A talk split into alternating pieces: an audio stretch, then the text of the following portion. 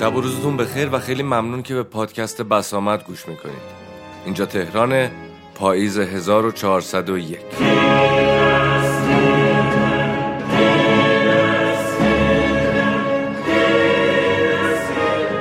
کتاب قدرت بی قدرتان نوشته واتسلاف هاول ترجمه احسان کیانی خواه. سخن سرپرست مجموعه. فلسفه در همه کشورها و همه فرهنگها از جمله کشور خودمان واجهی پر ابهت است. کتاب های فلسفه هم غالبا در قفسه ها در جایی قرار می گیرند که متناسب با همین ابهتشان باشد. به اصطلاح خودمانی آن بالای تاقچه. عموم مردم هم به دیده احترام به فلسفه مینگرند هم در عین حال از آن میترسند. کمتر کتابخانه عادی به سراغ کتابی می رود که عنوان فلسفه را یدک می کشد. به نظر آنها فلسفه خواندن کار هر کسی نیست و بنابراین عطایش را به لقایش میبخشند و البته با وضع کنونی این تصور به دور از حقیقت هم نیست. اما بگذارید کمی بیشتر مسئله را بشکافیم و توضیحاتی بدهیم. اکثرا سوالی که مطرح می شود این است که فلسفه چیست؟ و پاسخ معمولا دو بخش دارد. از نظر لغوی فلسفه دوستداری حکمت یا عشق به حقیقت است. و از نظر رشته ای دانشی نظری و غالبا انتظایی. اما اولا این پاسخ تا چه حد مغرون به حقیقت است؟ ثانیا آیا این پرسش که فلسفه به چه کار می آید پرسشی بهتر نیست؟ اگر این قول مقبول تقریبا همگان را بپذیریم که خواستگاه فلسفه یونان باستان و نخستین فیلسوف به معنای متعارف امروزی از سقرات بوده است بحث شاید به مسیر دیگر و بهتری هدایت شود. می‌دانیم که سقراط در کوچه و خیابان و میدان میگشت و سوالهایی فلسفی را با رهگذران در میان میگذاشته و البته شیوه خاص خودش را هم در این کار داشته که به اصطلاح معمولی محاوره نامیده می شود. اما سوالهای فلسفی سقراط از چه جنسی بودند؟ سقراط عمدتا سوالهایی را مطرح می کرد که با زندگی و شخصیت و خصایل افراد ارتباط داشت و یونانیان طرف محاوره که لزوما فیلسوف هم نبودند از بحث درباره این سوالها پرهیز نمی کردند. امروز هم اگر نظیر همان سوال ها از کسی پرسیده شود هرگز نمی‌گوید این بحث ها فلسفی است پس من که فیلسوف نیستم در آنها نمی‌شوم. اما هرچه از دوران سقراط فاصله گرفتیم و علل خصوص پس از ارسطو و کتاب ما بعد و طبیعش فیلسوفان به دو دسته کلی تقسیم شدند. فیلسوفان هنر زندگی و فیلسوفان نظری سیستماتیک. آن دسته اول همان راه سقراط را در پیش گرفتند.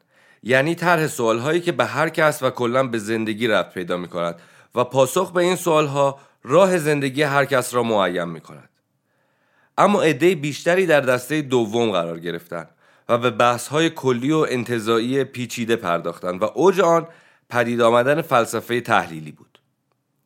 دسته اول اکثرا به تجربه های زندگی و علل خصوص زندگی خودشان استناد می و سعی می از این طریق بلکه به بهترین راه و روش زیستن دست یابند. چه حیات فردی چه حیات اجتماعی. نوشته های اینان بسیار شبیه نوشته های ادیبان و شاعران بود. برای همین آن دسته دوم که قدرت و وسعت بیشتری پیدا کرده بودند اینان را نه فیلسوف بلکه همان شاعر و ادیب میخواندند. یا حتی بعضا شارلاتان هایی که دل از نوجوانان میروبایند اما فیلسوفان هنر زندگی هم متقابلا فیلسوفان نظریه سیستماتیک را که فلسفه را امری غیر شخصی می‌دانستند و به بحث در کلیات اکتفا می‌کردند افرادی گمراه و خودفریفته قلمداد می‌کردند که فلسفه را از وظیفه اصلیش که هرچه بهتر کردن زندگی است دور می‌کنند و بدل به دانشی کاذب که به هیچ کار نمیآید.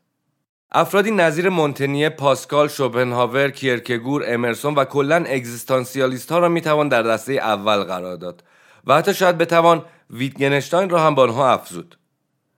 دسته دوم از فیلسوفان مدرسی یا اسکولاستیک آغاز می شوند و به فیلسوفان زبان ختم می شوند البته فیلسوفان بینابینی هم در این میان وجود دارند مثل روسو، هیوم، کانت و بسیاری دیگر. این بحث البته دامنه بسیار گسترده ای دارد. اما هدف من از طرح اجمالی آن توضیح دادن دلیلم برای ضرورت فراهم آوردن این مجموعه گسترده بود از نظر من فلسفه فقط رشته دانشگاهی نیست که در دانشگاه خوانده شود و مختص عده خاصی باشد که در این رشته تحصیل می کنند. فلسفه به همه تعلق دارد و همه ما از کودکی سوالاتی طرح می کنیم که جنبه فلسفی آشکاری دارند. شاید کمتر کسی باشد که این سوالهای فشرده در این بیت گاه به گاه به ذهنش خطور نکرده باشد. از کجا آمدم؟ آمدنم بهر چه بود؟ به کجا می روم آخر ننمایی وطنم. در واقع همه این سوال ها فلسفی هستند.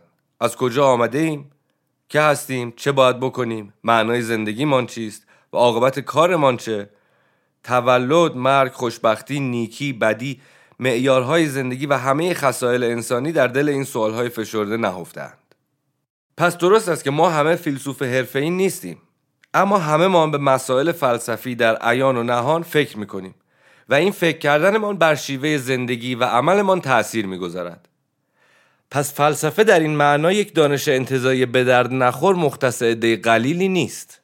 کتاب های فیلسوفان هنر زندگی با ما سخن می‌گویند و ما از طریق سخن گفتن با آنها به شیوه ها و راه های درستتر عمل کردن چه برای اطلاع خودمان چه برای زیستنی کردن جهان و کاستن از دردها و افزودن بر شادی ها پی می‌بریم. متاسفانه در کشور ما هم نظر اغلب نویسندگان و مترجمان فلسفه معطوب به کتاب های نظری سیستماتیک است. کتاب هایی که خوانندگان احساس می‌کنند که نویسندهش اصلا تلاشی نمی کند تا زندگی را با همه آشوبهایش، پوچیهایش، دردهایش، خوشیهایش، سرخوردگیهایش، استرابهایش و خلاصه فراز و نشیبهایش درک کند. درگیرشان شود و ما را نیز همراه با خودش درگیرشان کند. برعکس این احساس به خواننده دست می دهد که با عقایدی انتظایی روبروست که تقریبا هیچ ربطی به واقعیت ندارند. اما واقعیت این است که در زندگیمان با همه این پدیده ها سر و کار داریم و نیازمندیم که هرچه بیشتر از وضع زندگیمان و خصوصا احساساتمان سر در بیاوریم. دست به داوری های ارزشی بزنیم و مبنایی برای این داوری های ارزشی پیدا کنیم. فراتر از همه ما سخت نیازمند درک معنای زندگی و آشنایی با هنر زندگی هستیم. اما مجموعه کتاب های فلسفی که در ایران منتشر می شوند کمتر به این سوال می پردازند و در نتیجه ما به لبه پرتگاهی دو سویه کشانده می شویم که یک سویش یا وانهادن فلسفه یا صرفا تبدیل این کتاب ها به کتاب های بالای تاقچه‌ای برای قمپوز در کردن است. و سوی دیگرش روی آوردن به کتاب های به اصطلاح زرد به قلم افرادی است که پاسخهایی دم دستی به این سوال ها می دهند و راحل های یکسان آسان برای همه مشکلات همگان پیش پا می نهند که همه با آنها آشنا هستیم. چهل راه برای خوشبختی 20 راه برای غلبه بر استراب 50 توصیه برای زندگی زناشویی و غیره. انگار انسان ها ماشین هستند و می توان برای مشکلات افراد که نام مشترک اما کیفیت متفاوت دارند راه حل یکسانی عرضه کرد که کارگر هم بیفتد. این کتاب اکثرا به نظر من خطرناک هم هستند زیرا افراد را از اندیشیدن به مسائل و مشکلاتشان معاف می کنند و نسخه می پیچند که همه به یکسان از آن استفاده کنند. این موقعیتی خطیر است که جامعه ما و آهادش را تهدید می کند البته هرگز نمی‌توان با اقراق ادعا کرد که مثلا با همچین مجموعه می‌توان به چنین نیاز معطل مانده پاسخ داد. اما به حال شاید گامی کوچک در این راه باشد. انتشار کتاب های فلسفی که نه فقط با صدای عقل بلکه با شور زندگی با ما درباره مسائل ما سخن می‌گویند. آن هم نه با اعلام حکم قطعی در هر مورد که قطعا در توان هیچ کس نیست. بلکه با نور تاباندن بر زوایای تاریک و پیچیدگی های مسائل زندگی و دعوت از خود ما برای تفکر بیشتر و یافتن راه های مخصوص به خودمان. یعنی فکر کردن به هنر زندگی با مدد گرفتن از تجربه دیگران. عناوین این مجموعه پرشمارند و طبیعتا بعضی حتی عناوین مشترک یا شبیه هم دارند. زیرا اینها مسائلی است که تقریبا همه فیلسوفان هنر زندگی دغدغش را دارند. معنای زندگی، خوشبختی، نوع سرشت بشر، فضیلت، مبانی ارزشها، شخصیت، همزیستی مسالمت آمیز، ترس، درد، بیماری، ملال و غیره. این مجموعه تقریبا پایانی ندارد و امیدوارم با یاری شما بتوانیم باب تازه‌ای را در نشر کتاب‌های فلسفی بگشاییم. با اینکه کتاب‌های این مجموعه فلسفی هستند، اما چون فلسفی به همان معنای خاصی هستند که توضیح دادم در عنوان مجموعه به جای لفظ فلسفه از هنر زندگی استفاده شده است. شاید که این بهتر منظور و مقصود این مجموعه را برساند. در ضمن مجموعه تجربه و هنر زندگی همچنان که از عنوان هم برمی آید به دو دسته کتاب تقسیم می شود کتاب های نظری هنر زندگی و زندگی نامه ها زندگی نامه های شخصی یادداشت های پراکنده و خاطراتی که صرفاً تجربه زندگی هستند. خشایار دهیمی 13 9 1397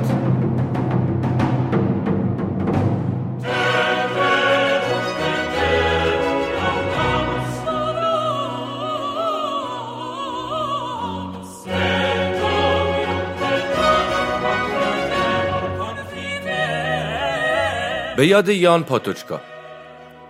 یان پاتوچکا 1907 تا 1977 فیلسوف از شاگردان هسلر و هایدگر او یکی از سه سخنگوی اول منشور 77 بود پاتوچکا در جستارها و سخنرانیهایش شالوده های فلسفی همان نوع فعالیت مدنی را تحریزی کرد که بعدها در منشور 77 به تجلی درآمد. او در مارس 1977 درست مدت کوتاهی بعد از شکلی منشور 77 حین یکی از جلسات بازجوییش جان سپرد.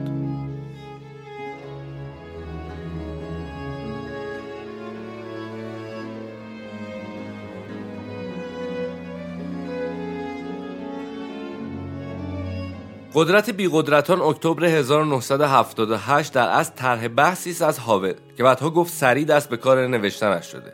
برای مجموعه جستارهایی درباره موضوع قدرت و آزادی که قرار بود از نویسندگان لهستانی و چکسلواک در یک مجلد چاپ شود. از قرار معلوم هر نویسنده میبایست جستار هاول را می‌خواند و در جوابش مطلبی مینوشت. با اینکه ابتدا از هر کشور 20 نویسنده انتخاب شده بود فقط نوشته های نویسندگان چکسلواک سرسامان کاملی پیدا کرد در همین حال بعضی از نویسندگان چکسلواک این مجموعه از جمله خود هاول که در کمیته دفاع از متهمان ستم دیده عضویت داشتند در ماه می 1979 بازداشت شدند و تصمیم بران شد که کار متوقف نشود و جستارهای چکسلواک این مجموعه جداگانه منتشر شوند. جستار هاول تاثیر عمیقی بر اروپای شرقی گذاشته بود. نیف بویاک از فعالان جنبش همبستگی به من می‌گفت جستار او در مقطعی از سال 1979 در کارخانه اورسوس به دست ما رسید که خیال می‌کردیم دیگر آخر خط است. با الهام از کمیته دفاع از کارگران لهستان در خط تولید کارخانه با آدمها صحبت می‌کردیم. KOR مخفف لهستانی کمیته دفاع از کارگران سازمان دگراندیشی که در میانه های 1970 در لهستان بنیانگذاری شد و به نوعی پیش درآمدی بر جنبش همبستگی در این کشور بود. با الهام از کمیته دفاع از کارگران لهستان در خط تولید کارخانه با آدم ها صحبت می کردیم. در گرد همایی های عمومی مشارکت داشتیم و از حقیقت اوضاع کارخانه و کشور و سیاست حرف می زدیم. کار به جایی رسید که مردم فکر می‌کردن عقل ما رو پاک از دست داده ایم. برای چه این کارها رو می‌کردیم؟ چرا خطر این کارها را به جان میخریدیم؟ از آنجایی که کارهایمان هیچ نتیجه آنی و ملموسی نداشت کم کم شک کرده بودیم که مبادا اصلا به هیچ هدفی نرسیم. از خودمان میپرسیدیم نباید از راه و روش های دیگر وارد شد؟ تا آنکه جستار هاول درآمد. خواندنش پایه و اساس نظریه فعالیت هایمان شد. دلگرممان می‌کرد. در نتیجه پا پس نکشیدیم و یک سال بعد در اوت 1980 معلوم شد وجود ما ترسی به دل تشکیلات حزب و مدیریت کارخانه انداخته است. مهم شده بودیم. به چشم اعضای عادی جنبش رهبران این جنبش ما بودیم. حالا که به موفقیت های جنبش همبستگی و منشور 77 نگاه می کنم می بینم پیشگویی ها و شناختی که جستار هاول به ما داد در هر دو اینها به شکل خیره کننده ای محقق شده است.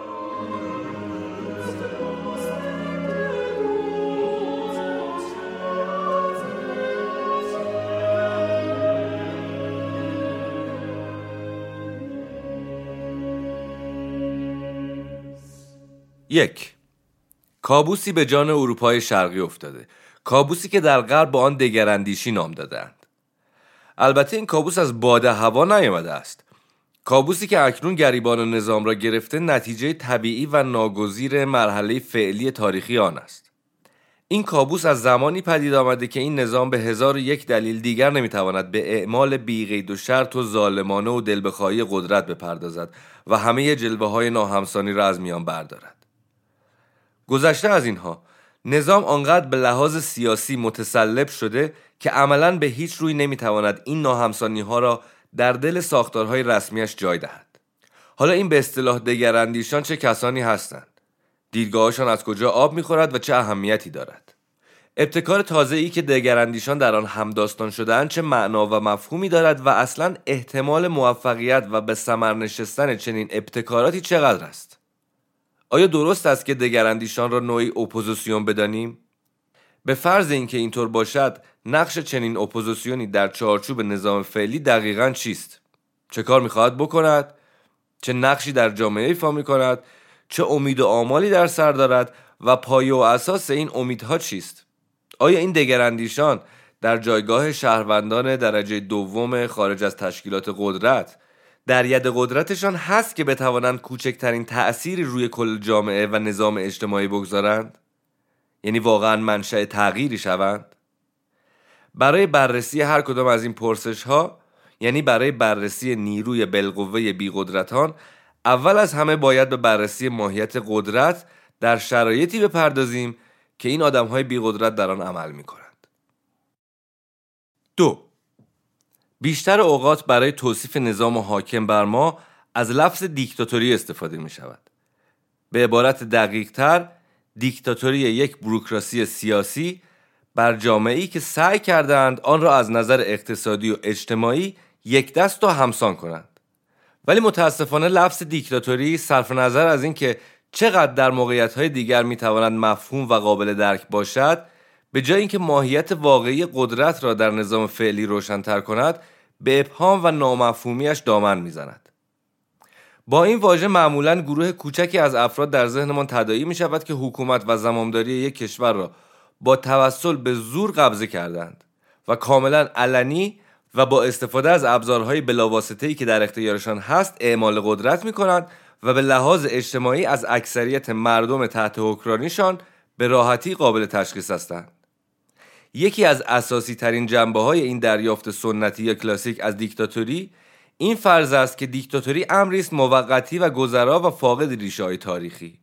تو گویی وجودش فقط وابسته به حیات بنیانگذارانش است و گستره و اهمیتش به یک محل مشخص منحصر می شود فارغ از ایدئولوژی خاصی که برای مشروعیت دادن به خودش به کار می گیرد و قدرتش در نهایت از تعداد و توان تسلیحاتی سربازان و نیروهای پلیس نشأت می گیرد. مهمترین خطر برای وجودش هم احتمال سربرآوردن کسی است که قدرت و تجهیزات بیشتری از همین نوع در اختیار دارد و این نظام را ساقط می کند. حتی با همین شرح اجمالی و سطحی هم باید مشخص شده باشد که نظام حاکم بر ما وچه اشتراک چندانی با یک دیکتاتوری کلاسیک ندارد. اول اینکه نظام ما محدود به یک جغرافیا و محل مشخص نیست بلکه بخشی از بلوک قدرتمند عظیمی است که یکی از دو ابرقدرت دنیا بر آن مسلط است و با اینکه این نظام طبیعتا در گونه های محلی و تاریخی متفاوتی جلوگر می شود اما همه این گونه ها در سرتاسر سر بلوک قدرت به یک چارچوب واحد و وحدت بخش محدود می شوند.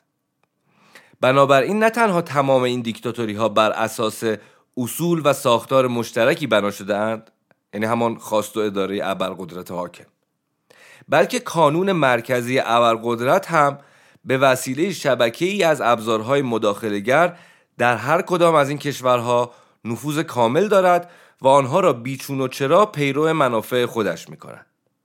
این شرایط خصوصا در دنیایی که با سلاحهای هسته‌ای برابر به نقطه بنبست رسیده ثباتی ظاهری به نظام میبخشد که در قیاس با دیکتاتوری های کلاسیک مثل و مانندی نداشته است خیلی از بحران های محلی و منطقه‌ای که در یک دولت منفرد می توانست به تغییر نظام منجر شود حالا با دخالت مستقیم نیروهای مسلح بقیه بلوک فیصله پیدا می کند. دوم اینکه اگر یکی از مشخصه های دیکتاتوری های کلاسیک همان فقدان ریشه های تاریخیشان باشد چون بیشتر مواقع به نظر می رسد این نوع دیکتاتوری ها یا اتفاق غیر مترقبی در تاریخ بودند یا نتیجه اتفاقی روندهای اجتماعی پیش بینی نشده و تمایلهای انسانی و گروهی. این مشخصه درباره نظام حاکم بر ما آنقدرها هم راحت صدق نمی کند چون هرچند دیکتاتوری ما مدت هاست مسیرش را از جنبش های اجتماعی خاصی که سرچشمش بودند جدا کرده اصالت این جنبش ها منظور جنبش های پرولتاریایی و سوسیالیستی قرن 19 هم است. اصالت این جنبش ها تاریخمندی انکار ناپذیری به آنها می دهد. این خواستگاه پایه و اساس محکمی فراهم آوردند تا این دیکتاتوری بتواند سر و شکلی به خود بگیرد و بعد از آن بود که بدل به واقعیت اجتماعی و سیاسی کاملا جدیدی شد که امروز می‌بینیم و دیگر جزو عناصر جدای ناپذیر دنیای مدرن به حساب می آید. یکی از ویژگی های این خواستگاه های تاریخی هم درک بجا از کشمکش ها و تعارض های اجتماعی در زمانه بود که بستر پیدایش آن جنبش های اصیل شد. البته گرایش ریشهدار این دیکتاتوری به بریدن و بیگانه شدن از خواستگاه هایش که مشخصه تحولات بعدیش هم بوده درست از دل همان درک بجا بیرون آمده. ولی مسئله اصلی ما فعلا این نیست. و تازه به هر جهت این ویژگی حاصل طبیعی حال و هوای همان زمانه بوده و می شود گفت از همانجا هم نشأت گرفته است. یکی از میراسهای آن درک به جای اولیه ویژگی سومی است که نظامهای ما را از بقیه دیکتاتوری های مدرن متفاوت می کند. این نظامها ایدئولوژی خاصی در اختیار دارند که به مراتب دقیق تر است و ساختارهای منطقی تری دارد. عموما قابل درکتر است و اصولا انعطاف پذیری به شدت بالایی دارد و همه این عوامل باعث شده در کمال پیچیدگی و همه جانبگیش کم و بیش به نوعی دین دنیوی پهلو بزند. این ایدئولوژی برای همه نوع پرسشی یک جواب حاضر و آماده در آستین دارد. بعید است بشود نصف و نیمه با آن رو آورد و از طرفی هم رو آوردن با آن عواقبی جدی برای زندگی انسان دارد. در زمانه که قطیت های متافیزیکی و وجودی در وضعی بحرانی هستند و انسانها با آوارگی و بیگانگی دست و پنجه نرم می کنند و معنی دنیا کم کم در نظرشان رنگ می بازد این ایدئولوژی قطعا جذابیت افزون کننده ای پیدا می کند. چرا که به انسان آواره معمنی را عرضه می کند که سهل و سریع و آسان به دست می آید. کافیست دل به آن بسپاری تا ناگهان همه چیز دوباره مثل روز برایت روشن شود. زندگی معنای تازه‌ای به خودش بگیرد و همه رمز و رازها و پرسشهای بی پاسخ و استراب و تنهایی از میان برخیزد. البته این معمن موقتی تقریبا مفت و مجانی بهای گذافی هم دارد. بابتش باید از عقل و وجدان و مسئولیت شخصی دست کشید. چون یکی از جنبه های ضروری و اصلی این ایدولوژی وانهادن عقل و وجدان خیش به مقام مرجعی بالاتر است. اصل اساسی در اینجا این است که صاحب قدرت صاحب حقیقت هم هست. در این مورد شاید ربط مستقیمی با توکراسی های بیزانسی هستیم. بالاترین مقام مرجع غیر دینی همان بالاترین مقام مرجع معنوی بود. البته همه اینها به کنار باید اذعان کنیم که ایدولوژی دیگر نفوذ چندانی در میان مردم دست کم در بلوک ما ندارد. احتمالا به استثنای روسیه که طرز فکر رعیتی با آن احترام کورکورانه و تقدیر باورانش به اربابان حاکم و تن دادن بی اختیار به همه خواسته های آنها هنوز حک فرماست که تازه این ذهنیت با احساسات میهم پرستانه یک نظام ابرقدرت هم میآمیزد که بنا به روال معمول منافع امپراتوری را به منافع انسانها ترجیح می‌دهد اما این نکته اهمیتی ندارد چرا که ایدولوژی در نظام ما نقشش را دقیقا به خاطر همان چیزی که هست به خوبی ایفا می کند. مسئله ای که دوباره با آن باز خواهم گشت. چهارم شیوه اعمال قدرت در دیکتاتوری های سنتی خصوصیت ناگزیر دیگری هم دارد. در لحظه و بی مقدمه است. در این دیکتاتوری های سنتی سازوکارهای قبضه قدرت معمولا درست و اصولی برقرار نشدند و در نتیجه شرایط برای اتفاقهای آنی و اعمال قدرت دل بخواهی و بیقاعده بسیار مهیاست و به لحاظ اجتماعی و روانی و فیزیکی میدان برای شیوه از ابراز مخالفت هنوز باز است خلاصه پوسته بیرونی درس های زیادی دارد که چه بسا تا پیش از تحکیم و تثبیت کل ساختار قدرت شکافته شوند. ولی از آن طرف نظام ما بیشتر از 60 سال در اتحاد جماهیر شوروی و نزدیک به 30 سال در اروپای شرقی عمر کرده. ضمنا چندین خصوصیت ساختاری ریشهدار را هم از استبداد تزاری به ارث برده است. از نظر جنبه های عینی قدرت همین سابقه چنان سازوکارهای پیچیده و بیعیب و نقصی را برای اعمال مستقیم و غیر مستقیم قدرت بر کل مردم آفریده که حالا دیگر باید این نوع قدرت عینی را چیزی کاملا تازه به حساب آورد. در این حال فراموش نکنیم که نظام با مالکیت دولتی و هدایت متمرکز تمام ابزارهای تولید به مراتب پرنفوذتر و تاثیرگذارتر شده است. همین امر به ساختار قدرت توانایی بی سابقه و مهار نشدنی می دهد که هرچه می خواهد خرج خودش کند. مثلا در حوزه تشکیلات اداری یا امنیتی. و نیز در مقام کارفرمای انحصاری بتواند به آسانی بر هستی و معاش روزمره همه شهروندان مسلط شود. و سرانجام اگر مشخصه دیکتاتوری های کلاسیک همان حال و هوای شور انقلابی و رشادت و از جان گذشتگی و خشونت شدید از همه طرف های دخیل در ماجرا باشد باید گفت آخرین نشانه های این حال و هوا از بلوک شوروی ناپدید شده است. مدت هاست که این بلوک دیگر مثل گذشته سرزمینی محصور و جدا افتاده از بقیه دنیای پیشرفته نیست که از اتفاقها و فرایندهایی که در آن جریان دارد در امان باشد. به عکس بلوک شوروی بخشی جدای ناپذیر از آن دنیای بزرگتر شده و در سرنوشت آن دنیا سهیم است و نقش دارد. به عبارت دقیق تر سلسله مراتب ارزشی کشورهای پیشرفته غربی حالا دیگر عملا در جامعه ما هم پدیدار شده و دوران طولانی همزیستی با غرب هم به این فرایند دامن زده است. یعنی جامعه ای که ما اینجا شاهدش هستیم صرفا صورت دیگری از جامعه مصرفی و صنعتی است. با تمام پیامدهای اجتماعی و فکری و روانی خاصی که به همراه دارد. در نتیجه درک درست از ماهیت قدرت در نظام ما بدون در نظر گرفتن این مسئله محال است. تفاوت عمیق نظام ما به لحاظ ماهیت قدرت با تصور مرسوم از دیکتاتوری امیدوارم این تفاوت با همین مقایسه کاملا سطحی هم روشن شده باشد. مرا واداش به دنبال اصطلاح مناسبتری برای نظام خودمان بگردم. البته فقط برای رساندن منظورم در این جستار. پس اگر از این به بعد برای این نظام از اصطلاح پسا توتالیتر استفاده می کنم به خوبی می‌دانم که این اصطلاح احتمالا دقیق ترین اصطلاح ممکن نیست. ولی از آن طرف هم اصطلاح بهتری برایش نیافتم. پیشوند پسا را البته به این منظور انتخاب نکردم که بگویم نظام ما دیگر توتالیتر نیست. به عکس می‌خواهم بگویم با نظام توتالیتری روبرو هستیم که از پای و اساس با دیکتاتوری های کلاسیک و دریافت معمولمان از توتالیتاریسم تفاوت دارد. البته اوضاعی که وصف کردم فقط بخشی از عوامل مشروط و نوعی چارچوب پدیداری برای شکلگیری واقعی قدرت در نظام پسا توتالیتر است. که از این پس خواهم کوشید جنبه های مختلف آن را مشخص و تبیین کنم. 3. صاحب یک سبزی فروشی بین آن همه پیاز و هویج این شعار نوشته را هم به شیشه مغازهاش چسبانده. کارگران جهان متحد شوید. چرا این کار را کرده است؟ می‌خواهد چه پیامی را به دنیا برساند؟ آیا حقیقتا و از ته دل شیفته و دلبسته اندیشه اتحاد میان کارگران جهان است؟ آیا این شیفتگی و دلبستگی آنقدر زیاد بوده که دیگر نتوانست جلوی خودش را بگیرد و آرمانهایش را به اطلاع عموم نرساند؟ آیا واقعا حتی لحظه ای به این فکر کرده که چنین اتحادی چطور می‌تواند محقق شود و اصلا این اتحاد چه معنایی دارد؟ به نظرم با اطمینان می‌توان گفت که اکثریت قاطعی از مغازهداران هیچ وقت نه به شعار نوشته هایی که پشت شیشه مغازه هایشان میچسبانند فکر می‌کنند و نه اصلا با این شعار نوشته ها به دنبال بیان عقاید واقعیشان هستند.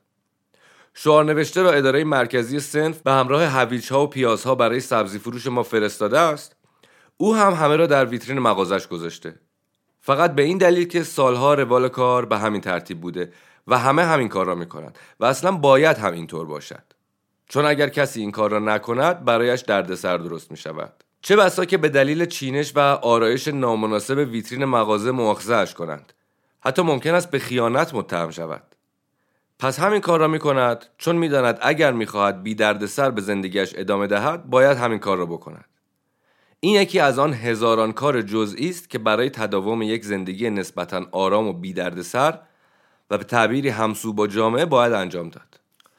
پیداست که سبزی فروش اعتنایی به محتوای معنایی آن شعار نوشته ندارد. یعنی چسباندن آن شعار نوشته به پشت شیشه مغازهش ناشی از میل شخصی او برای بیان عمومی آرمان نهفته در آن نیست. البته این بدان معنا نیست که عمل او هیچ انگیزه یا اهمیتی ندارد یا آن شعار نوشته حاوی هیچ پیامی برای هیچ کس نیست. شعار نوشته ای که او به پشت شیشه مغازش چسبانده واقعا یک نشان است و به همین دلیل پیام نهفته اما بسیار مشخصی دارد. شاید بتوان پیامش را در قالب کلمات به این ترتیب بیان کرد. من الف ب سبزی فروش این محل که اینجا زندگی می کنم می‌دانم چه باید کرد. رفتارم طبق انتظاری است که از من دارند. قابل اعتماد هستم و مولای درز کارهایم نمی رود هرچه گفتند کردم و در نتیجه حق دارم در صلح و صفا به کار و زندگیم برسم.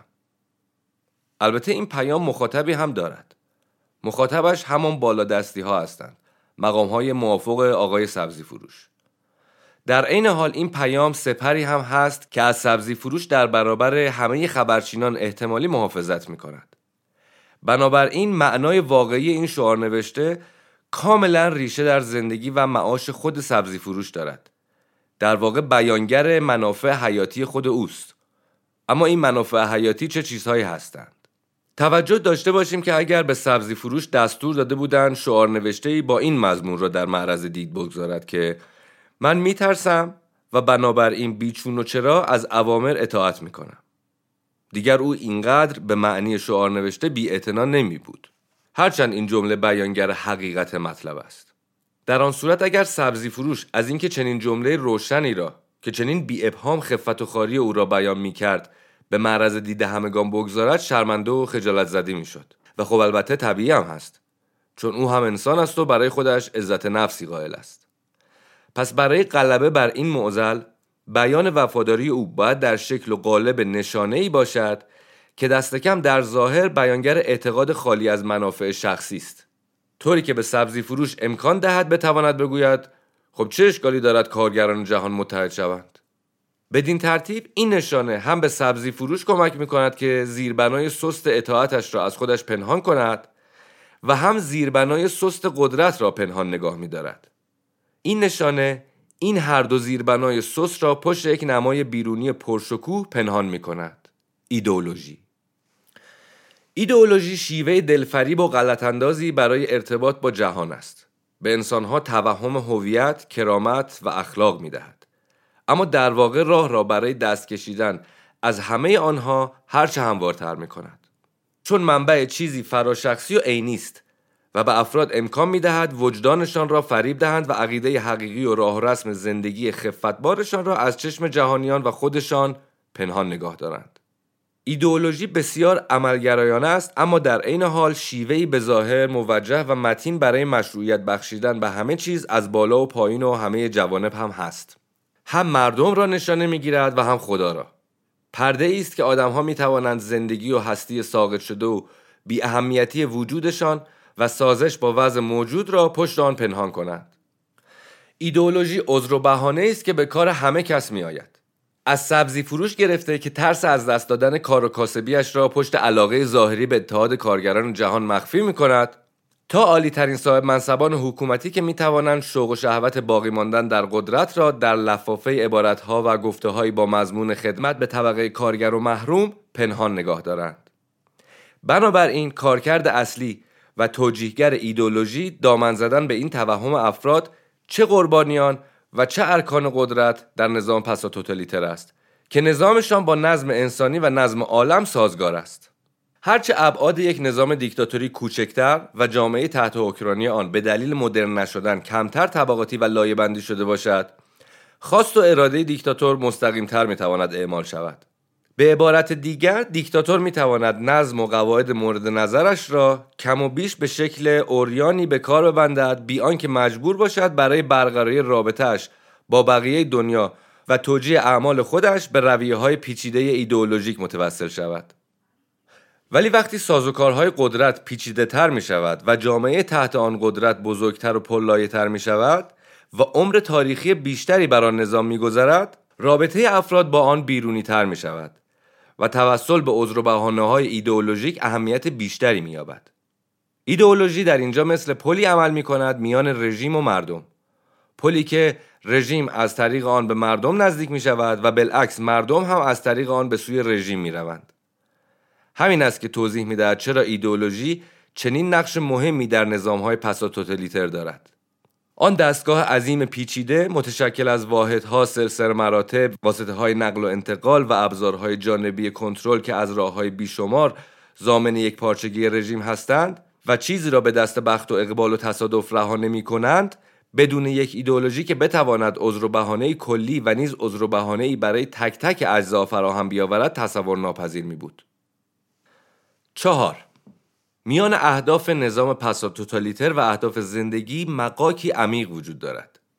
زندگی در ذات خودش در مسیر تکسر، تنوع، خودساختگی و خودسامانی و در یک کلام در مسیر تحقق آزادیش به پیش می رود. حالان که نظام پساتوتالیتر خواهان همرنگی، همسانی و نظم و انضباط است. زندگی همیشه در جنب و جوش است و ساختارهای تازه و غیر محتملی را خلق می کند. حالان که نظام پساتوتالیتر می کوشد محتمل ترین وضعیت ها را به زندگی تحمیل کند. از روی اهدافی که نظام دنبال می کند معلوم می شود که ذاتی ترین ویژگی آن درونگرایی است. حرکت به این سمت که هرچه بیشتر و کاملتر و بیمهاباتر خودش باشد. و این به معنای گسترش دائمی دایره نفوذ آن نیز هست. این نظام فقط تا جایی در خدمت مردم است که ضروری است. آن هم ضروری به معنی تضمین خدمت گرفتن متقابل از مردم. هر چیزی فراتر از این محدوده یا به عبارت بهتر هر چیزی که باعث شود مردم پایشان را از نقش های تعیین شدهشان فراتر بگذارند از چشم نظام تعدی و تجاوز به حریمش تلقی می شود و البته این فکر رژیم بیجا هم نیست. هر مورد از این حریم شکنی ها را در واقع می توان نوعی انکار حقیقی نظام به حساب آورد. بنابراین می توان گفت هدف درونی نظام پسا توتالیتر آنطور که در نگاه اول به نظر می رسد فقط حفظ قدرت در دستان حلقه بسته حاکم نیست. به عکس پدیده اجتماعی سیانت از خود تحت شعاع چیزی فراتر است. نوعی اتوماتیسم کور که نظام را به پیش میراند. افراد هر جایگاهی هم در سلسله مراتب قدرت داشته باشند فرقی نمی کند نظام هیچ ارزشی برای آنها فی نفسه قائل نیست. و آنها را صرفا به چشم سوخت رسان و راه اندازنده این اتوماتیسم نگرد به همین دلیل قدرت طلبی فرد فقط تا جای مجاز است که همسو و منطبق با اتوماتیسم نظام باشد ایدئولوژی با پلی از توجیه ها که بین نظام و فرد می‌زند شکاف میان اهداف نظام و اهداف زندگی را پر می کند. ایدئولوژی وانمود می کند که اقتضاعات نظام برآمده از اقتضاعات زندگی است. این جهان زواهر است که میکوشد خودش را جای واقعیت جا بزند. نظام پساتوتالیتر همیشه و در هر قدم مردم را لمس می کند. اما همیشه با دستانی پوشیده در دستکش های ایدئولوژیک. برای همین است که زندگی در این نظام چنین آکنده از درویی و ریا و دروغ است. حکومت بروکراتیک حکومت مردمی خوانده می شود. کارگران به نام طبقه کارگر به بردگی کشیده می شوند. به خفت و خاری کشاندن افراد به عنوان آزادی تمام ایار عرضه می شود. محروم کردن افراد از اطلاعات اطلاع رسانی خوانده می شود.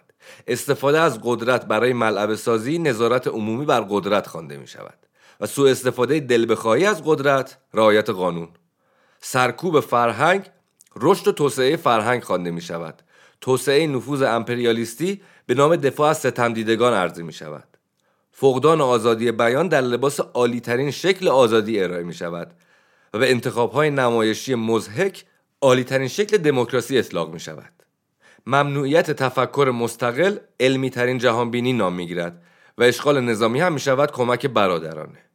چون رژیم در بند دروغهای خودش است باید همه چیز را جل کند و وارونه جلوه دهد. باید گذشته را جل کند باید حال را جل کند و باید آینده را هم جل کند. باید آمارها را جل کند. باید منکر این شود که یک دستگاه امنیتی فراگیر غیر پاسخگو و خودسر دارد. باید وانمود کند که به حقوق بشر احترام می‌گذارد و باید وانمود کند کسی را مورد پیگرد و آزار قرار نمی‌دهد. باید وانمود کند از هیچ چیز و هیچ کس نمی ترسد باید وانمود کند که در هیچ موردی وانمود نمی کند مردم نیاز ندارند همه این مغلطه ها را باور کنند. اما باید چنان رفتار کنند که گویی باورشان دارند یا دست کم در سکوت از کنارشان بگذارند یا پیش آنهایی که کار می کنند صدایش را در نیاورند. ولی به همین دلیل باید در بطن یک دروغ زندگی کنند. لزومی ندارد این دروغ را بپذیرند.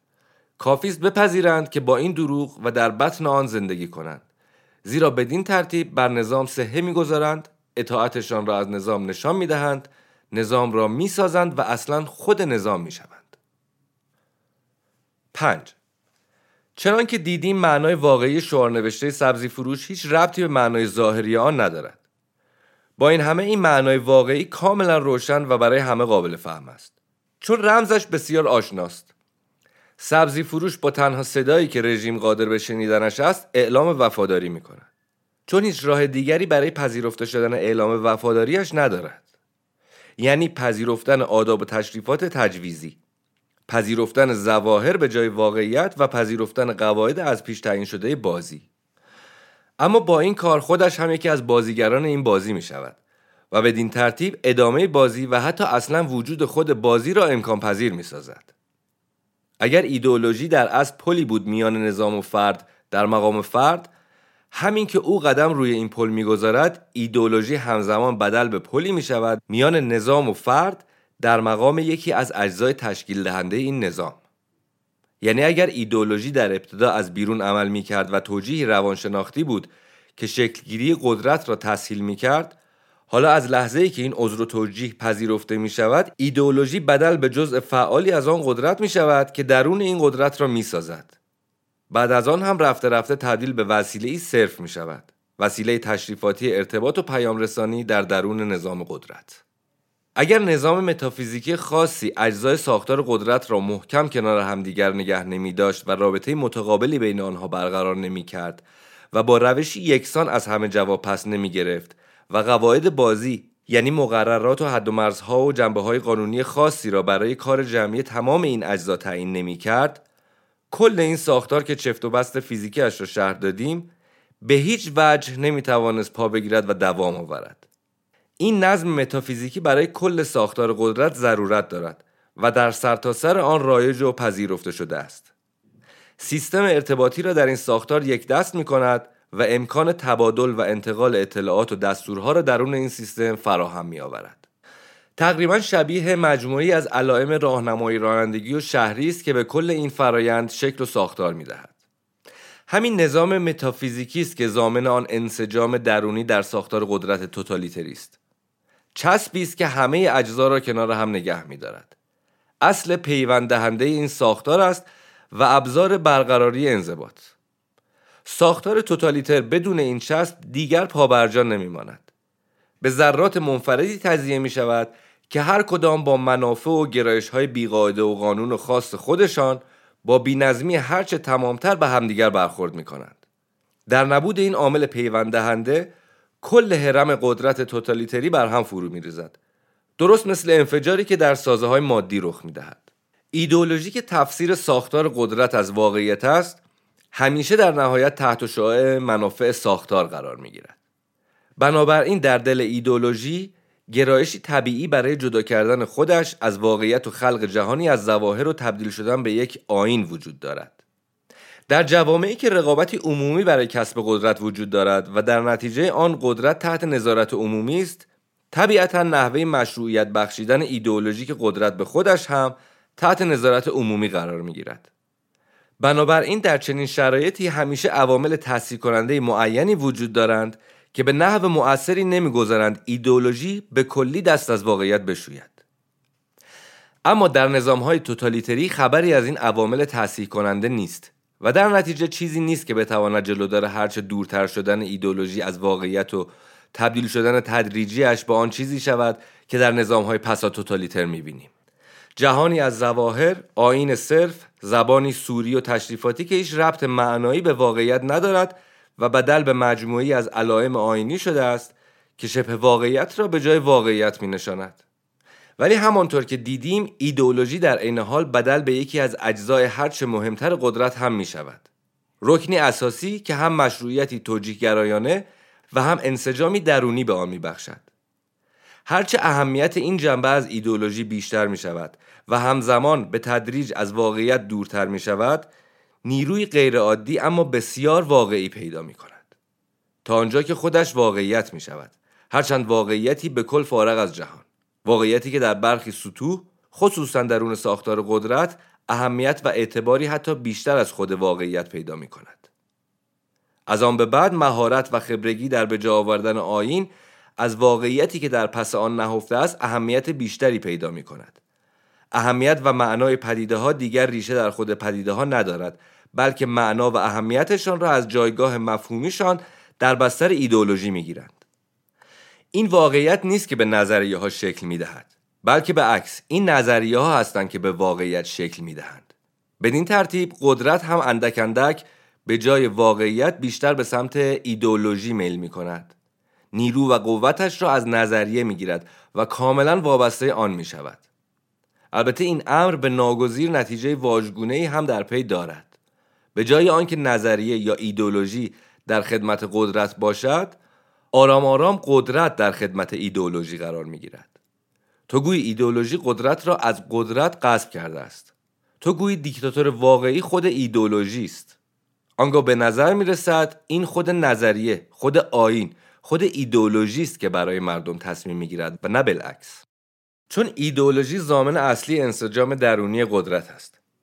پس نقش هرچه تعیین کننده تری هم در تداوم آن قدرت پیدا می کند مسئله جانشینی در رأس حرم قدرت در دیکتاتوری های کلاسیک همیشه مسئله پیچیده و دردسرساز است.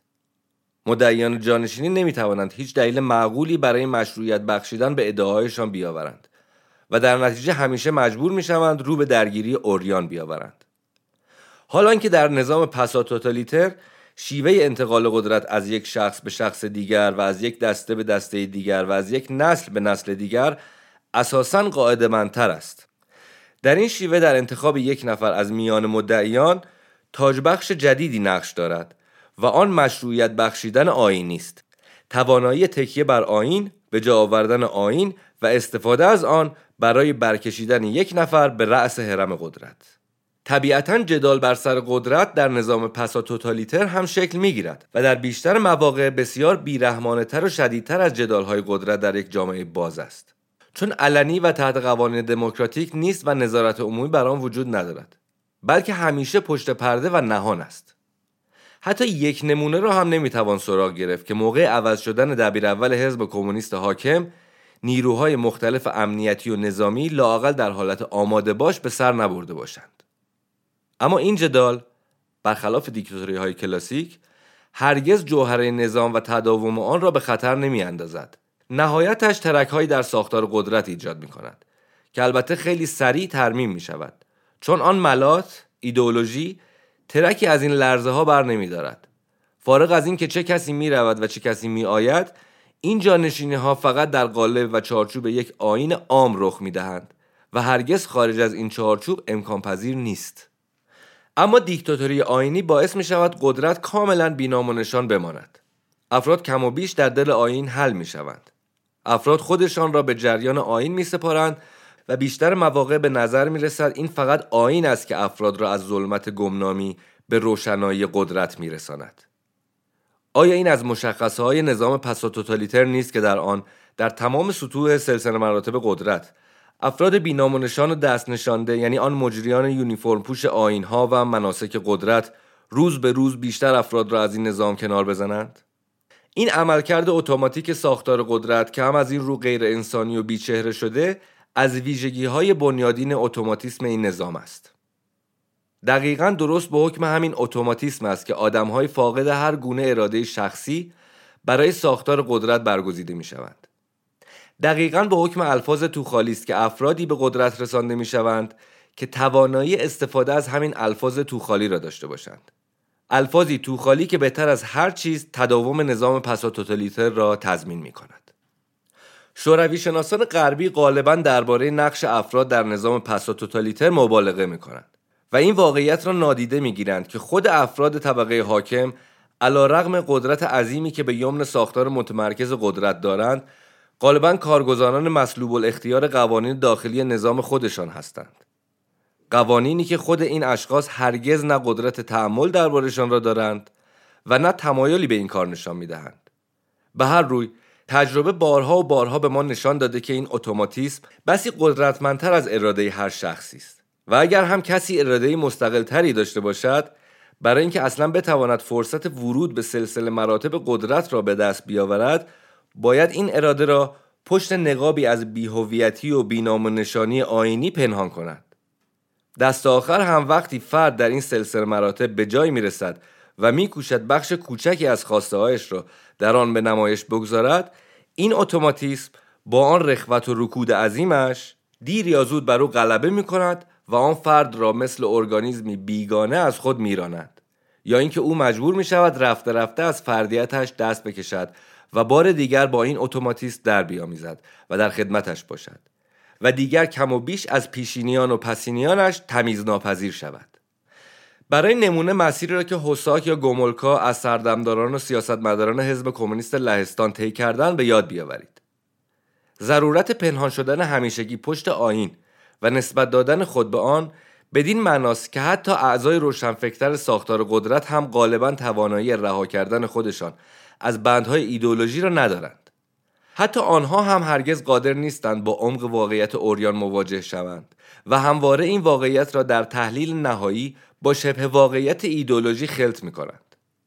به من یکی از دلایلی که کنترل اوضاع در 1968 از دست دوبچک و همراهانش خارج شد درست همین بود که آنها در شرایط حاد و در مسائل نهایی هیچ وقت نتوانستند خودشان را کاملا از قید و بند دنیای زواهر خلاص کنند.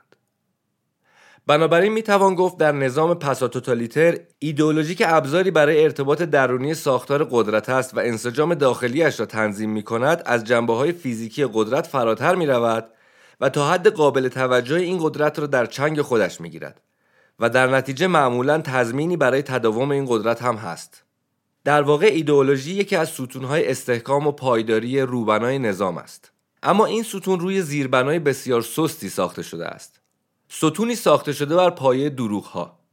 این ساختمان تا زمانی دوام خواهد آورد که مردم حاضر باشند زیر سقف دروغ زندگی کنند. پایان بخش اول